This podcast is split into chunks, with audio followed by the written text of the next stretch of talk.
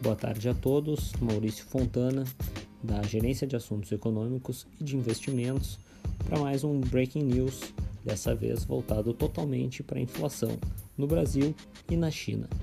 No Brasil, destaque, como já havíamos antecipado no Semana em Perspectiva e no Morning Call de hoje, o destaque cabe ao IPCA, o principal índice de inflação ao consumidor do Brasil, que é o observado para a meta de inflação do Banco Central.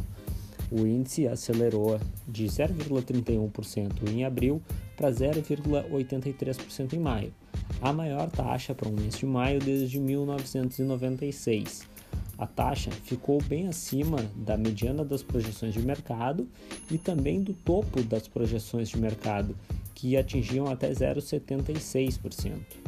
Com essa alta acima das expectativas, o acumulado do IPCA em 12 meses saltou a 8,06% em maio, distanciando-se ainda mais do centro da meta de inflação estabelecida para 2021, que é de 3,75%. O principal impacto individual na inflação de maio foi a energia elétrica, que teve a sua bandeira tarifária elevada de amarela para vermelho, patamar 1, no mês de maio. Vale notar que a difusão entre os produtos uh, e serviços que são monitorados dentro do IPCA também aumentou quando excluído o item alimentos. Isso é uma indicação de que os efeitos inflacionários se disseminaram entre vários produtos e serviços e tornam mais difícil a atuação do Banco Central daqui para frente. É importante notar ainda que isso deve aumentar a pressão sobre o Banco Central e sobre o Copom para que ele volte a elevar a taxa Selic num ritmo ainda mais expressivo.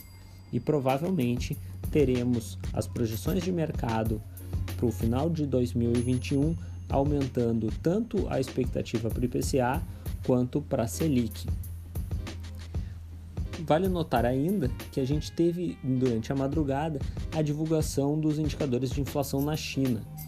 Um, o mais expressivo deles, o índice de preços ao produtor, mostrou um salto de 9% em maio em relação ao mesmo mês do ano anterior, acelerando em relação ao aumento de 6,8% que havia sido registrado em abril.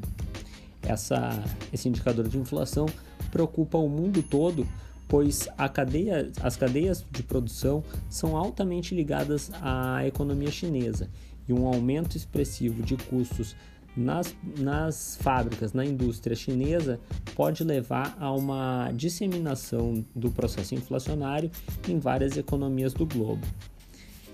Diante disso, o que tivemos no mercado foi bastante surpreendente em parte. Temos nesse momento o índice Bovespa subindo 0,59%, mostrando resiliência num dia de bastante incerteza.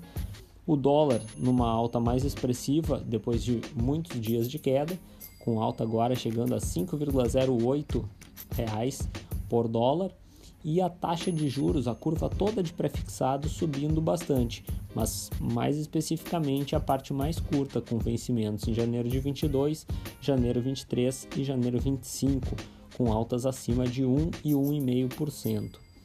Lá fora, a bolsa americana ronda a alta de 0,1% neste momento. Tenham todos uma boa tarde e bons investimentos.